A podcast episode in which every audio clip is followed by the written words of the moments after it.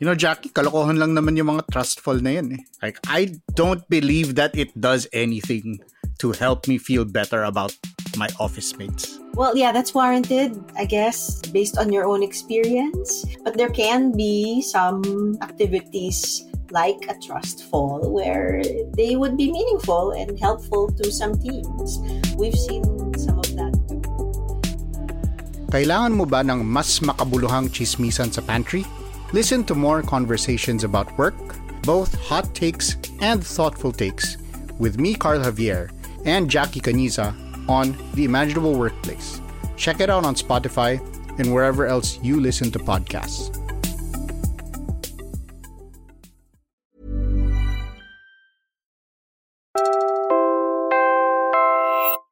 You're listening to Puma Podcast.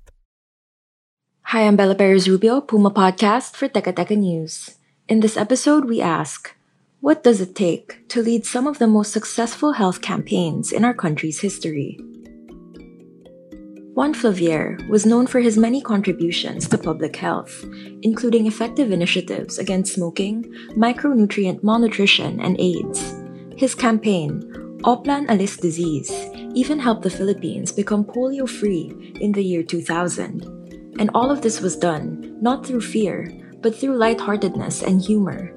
In honor of World Humanitarian Day, we remember the life of former Senator and Health Secretary Juan Flavier, who knew that the first step to healing Filipinos was to win their hearts.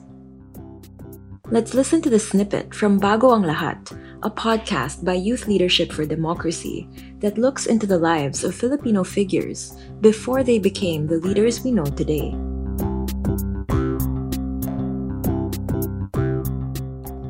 Ang taon ay 1992.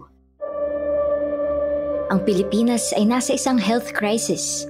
More than 1 million children are malnourished and more than 100,000 children die before they turn 5 years old.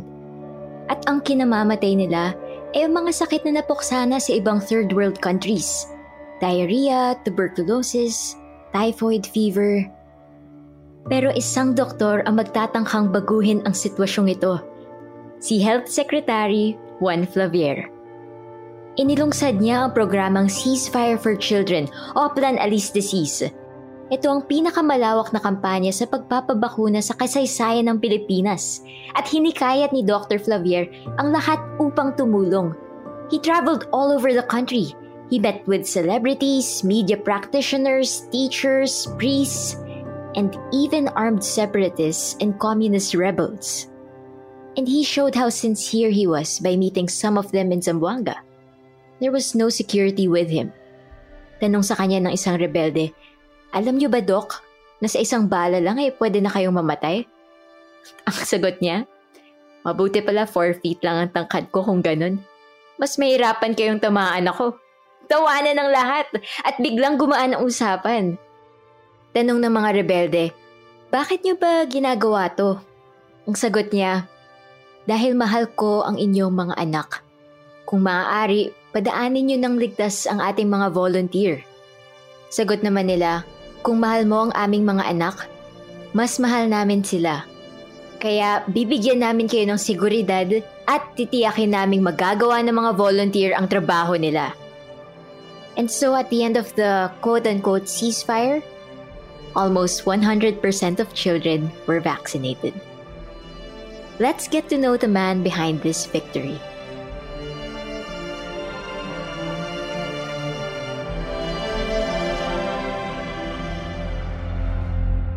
Hi Sam, kamusta? So you're an occupational therapy student. This is very exciting. Anong alam mo tungkol kay Dr. Juan Flavier?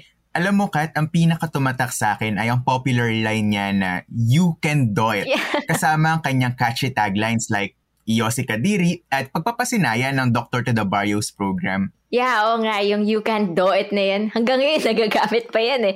Well, actually, ako naman, I had the privilege of having his son, si Dr. John D. Flavier, as my host dun sa isa naming show sa Signal TV called Clinica Flavier. So, this is a very good story. Actually, I'm very excited for this. True. Actually, ngayon, malalaman natin ang kwento ng buhay niya through his own words. Meron kasi tayo ng autobiography niya. Ang title nito, From Barrio to Senado. Alam mo Kat, may makakasama rin tayo ngayong special guests. Hello, I'm Joy Alampay. I'm the Executive Director of Asia Society Philippines. I'm the daughter of Dr. Juan Flavier. I'm uh, Dr. Jonathan David Aguila Flavier. Most of my friends call me John D. lang. I keep insisting that I am the improved version of uh, uh, former Senator and Secretary Juan Flavier only because he is uh, 4 feet and 11 inches tall and I am 5 feet 2 inches tall. Thanks, Doc John D. Hi, Miss Joy. Alam po namin na pinanganak ang daddy ninyo noong June 23, 1935. Pero anong klasing pamilya po ba ang kinalakhan niya? Uh, my grandmother um, is from Hagonoy, Bulacan, and my grandfather is really from Gumaca, Quezon. Yung lola ko nakahanap ng trabaho sa Philippine Refining Company. Siya nagbabalot ng mga sabon doon. So, sa Tondo, Manila talaga sila lumaki. Tapos, nagsara yung kumpanya. So, nawalan sila ng trabaho. So, my grandparents decided to go to the mines sa Balatok. Ayon mismo sa autobiography ni Juan, mahirap ang buhay nila noong simula. Nagkakilala ang mga magulang niya sa isang factory ng sabon. Si Inay Kikay, nagbabalot ng sabon. At si Itay Doming naman, nagmamanufacture ng machine parts. Later on, nagbenta rin ng ukay-ukay si Inay Kikay para mapaaral ang mga bata. At nang tanungin siya ni Juan kung bakit siya pandak, ang sagot ni Itay Domeng, wala kaming mapakain sa iyo eh. Noong sinabi naman ni Juan sa nanay niya na gusto niyang magdoktor, ang sagot nito, sa awa ng Diyos, gagawan natin ang paraan ng milagro. 1941 nang pumutok ang World War II Six years old lang si Juan at kasisimula pa lang niyang mag-aral. Yung where he gets his uh, love of storytelling, galing pala sa lolo ko. Kasi you can imagine wartime in shelters or uh, when there's a blackout, uh, yung uh, lolo ko daw provided the entertainment. Siya yung magkwekwento na uh, apparently made up. Natapos man ang gyera noong 1945, Nagsara naman ang mga minahan. Lumipat ang pamilyang Flavier sa Baguio, kung saan nakahanap ng trabaho si Itay Doming sa Camp John Hay bilang machinist. At si Juan, tuloy na tuloy na ang pag-aaral. Pag pumupunta kami sa Baguio noon at meron buhay pa noon yung mga teachers niya na favorite niya daw and siya yung favorite, kinikwento nila that he was smart and, and bright but also very helpful in the classes. Uh, marami siyang awards eh. And the one uh, he likes telling us was when he won a typewriting contest with their family not having a typewriter. so nagdrawing lang siya sa cardboard ng QWERTY uh, keyboards and practiced with that. Bukod sa pagiging bibo sa school at sa pag-uwi ng limpak-limpak na awards, isa ring aktibong bata si Juan. He would run around, gather firewood, plant crops, and make friends with the Igorots. The kids even helped Itay Domeng build their house. But of course, Juan didn't escape the usual childhood bullying. His classmates teased him about his height Near tears, he was reassured by his teacher at tandang-tanda pa niya ang pangalan nito, si Miss Victorina Paraan. Ang sabi nito sa kanya, It's not the flagpole that matters, but the banner you carry. Nabuhayan si Juan dito and he excelled throughout his schooling at the old Government Center Elementary School, which is now the Mabini Elementary School in Baguio, where he finished at the top of his class. And he also finished valedictorian at Baguio City High School. Actually, masipag din si Juan. Nagtrabaho siya bilang ballboy sa mga tennis court, naging caddy siya sa Camp John Hay, at naging waiter pa siya sa teacher's camp. Ang gusto niya sa trabahong to, pwede daw niyang kainin yung tira. Para nakaka-relate ata ako kay Dr. Juan dito. Ah. Pero noong 1952, Kat, mm. lumuwas ng Maynila si Juan para magkolehiyo sa University of the Philippines Diliman. Aktibo siya sa student council at ang kanyang mentor ay si Father John Delaney, isang aktivistang Amerikano na takbuhan ng mga probinsyanong tulad ni Juan. At the time, namatay ang isang estudyante dahil sa hazing ng fraternity nito at tumakbo si Juan sa ilalim ng UP Student Catholic Action with the line, You call me brother and then you hurt me? Nanalo siya bilang representative ng College of Liberal Arts. Para kay Father Delaney, konektado ang fraternities sa mga sakit sa lipunan tulad ng corruption, nepotism, and inefficiency in government dahil pinoprotektahan ng fraternities ang mga miyembro nila kahit hindi na tama. Pag-usapan natin ang med school days ni Juan. Mm. Kakaiba siya kasi hindi siya mahilig sa mga textbook. Sa halip, ang binabasa niya ay yung mga pinakabagong medical journals sa school library pero alam mo, that meant mababa ang marka niya tuwing written exam.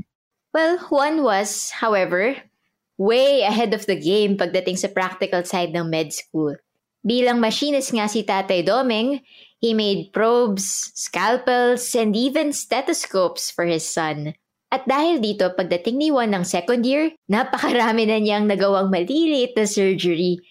Libreng tuli para sa mga pamangkin, pagtanggal ng mga cysts sa balat. Grabe no, dami niyang nagawa na. But once real education happened in the emergency room of the Philippine General Hospital. Sabi niya sa kanyang libro, We treated and managed and saw everything, it seemed. Joy and laughter in birth, surprise, at the infinite ways that people can hurt themselves and others. Pain was present in every conceivable case. I took time to talk to patients, as much for their therapy as my own sanity. Women pregnant with their sixth, seventh, eighth child made light of their poverty. Drunk men with holes in their heads owned up to their stupidity. Children, both young and old, learned to pray and asked me to join them occasionally. Namigay siya ng gamot at may libre pang biro pagkatapos. Para sa kanya, nakakatulong ang pagpapatawa sa paghilom Two months after his wedding in 1961, Dr. Flavier packed his bags and took the bus to Nueva Ecija, where PRRM, or the Philippine Rural Reconstruction Movement, was. At that time, almost 80% of Nueva Ecija residents were farm tenants. This was also when the Hukbalahap were all over central Luzon. They were communist rebels who were guerrilla fighters in World War II. The governor wanted his people to have an option other than armed struggle, and that was rural reconstruction. The goal, according to the PRRM website, is community empowerment and education, local economy development, ecological sustainability, resiliency building, and health for all. Big words, no? Pero ganito siya in practice. Imagine nyo si Dr. Flavier, isang rare Pokemon sa isang village na bihira makakita ng medical practitioner. Inisa-isa niya ang mga bahay upang magpakilala. Tao po, ako po si Juan Flavier, doktor ng Pararam. Yun ang tawag ng mga taga-baryo sa PRRM. Makikipagtsikahan siya, tapos makikipagsalo-salo sa tanghalian. Pagdating ng hapon, balik clinic siya upang i-check up ang mga pasyente, bata man o matanda ganito niya nakuha ang tiwala ng mga mamamayan. Yeah, think about it. At that time, more than three-fourths of the Filipino people were dying without ever seeing a doctor in their lives. At hindi lang kalusugan ang problema. There were no roads, no electricity, and no toilets. That barrio where Dr. Flavier was working, the average educational attainment wasn't even grade 4. Sa PRRM, they preached family planning using agricultural metaphors para madaling maintindihan, and they taught mothers how to care for their children's health. They adapted to the situation and respected and accommodated traditional beliefs. Dr. Flavier loved rural life. He learned from the people, and it was in the barrios that he experienced many firsts. The first time to meet a hukbalahap, to talk to an NPA, to drink with soldiers. In IIRR, he would help triple the average household income in the area. By 2001, more than 10,000 development workers from all over the world would have undergone training here. But he wouldn't stay in the barrios forever.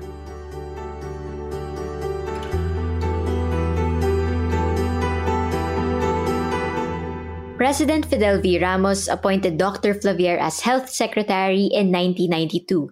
Flavier was 56 years old by this time. Now we have another guest, someone who worked with Dr. Flavier when he was Secretary of Health. Uh, I'm Susan Pineda Mercado or Susie Mercado. I'm a public health practitioner. I'm a medical doctor and I was his head executive assistant. Nagulat po kami actually no nagre-research kami na tatlong taon lang po pala siya sa DOH. Sa tingin niyo po, bakit hanggang ngayon tandang-tanda pa rin siya ng mga tao? Well, Manong Johnny was really a very charismatic, folksy leader. He is associated with very important public health campaigns on family planning, HIV, tobacco, even hypertension, we plotted out 23 different campaigns, which became well known because he was a good spokesperson. He didn't need coaching, he didn't need a lot of experts to tell him what to say. He just knew because he was a public health person. He knew. He knew how to communicate. Saka po si Secretary Flavier, lagi nagpapatawa, no? Hindi po kailangan palaging seryoso ang approach para maging effective ang programs ng DOH. No, no, definitely. I think he believed that every campaign should be light and funny. He understood that fear does not work with Filipinos. He knew that the best thing to do is to poke fun at yourself, and he did that a lot. And people loved that because he was so reachable in that sense. He was not distant or difficult to relate to because he would talk about his height, he would talk about, you know, not knowing how to spell things, not pronouncing things properly. That's such a Pinoy thing. And of course, who can forget Secretary Flavier's campaign for reproductive health and his fight against HIV and AIDS? As the guy any senator can call up at any time to rescue a committee hearing from oblivion, he helped file more than 500 bills we have him to thank for the Traditional and Alternative Medicine Act, for an act prescribing measures for the prevention and control of diabetes mellitus, for the AIDS Prevention and Control Act, for the Food Fortification Act, and more. In 2014, at the age of 79, Senator Flavier passed away after succumbing to pneumonia. Doc Susie, kayo, what is it that you want listeners or those who never experienced his leadership to know about him? And what should we take away from his legacy as we become leaders ourselves? I think when young people, particularly doctors and public health students, look at the life of Johnny Flavier, I would like them to see that he listened to a different drummer. And I think he will continue to be the icon or the model for how a public health doctor can change things for millions of people through very simple strategies. Many doctors train hard and work long hours to save one patient. And that's a great thing because every life is valuable. But in a country like the Philippines, where a great majority suffer from so many preventable diseases, he put that high on the agenda. For him, his focus was going to be prevention. Manong will be the icon for true public health leadership and community oriented work and strong communication that empowers ordinary people to take better care of themselves.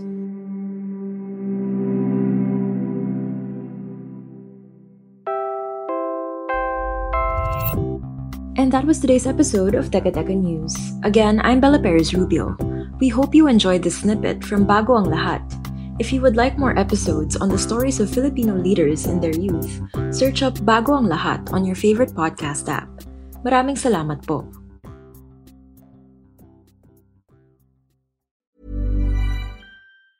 Hey, it's Paige DeSorbo from Giggly Squad. High quality fashion without the price tag. Say hello to Quince.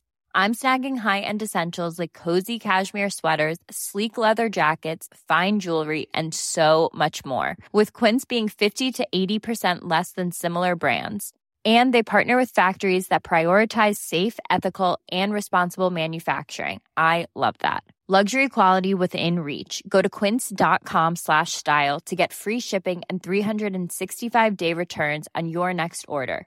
Quince.com slash style.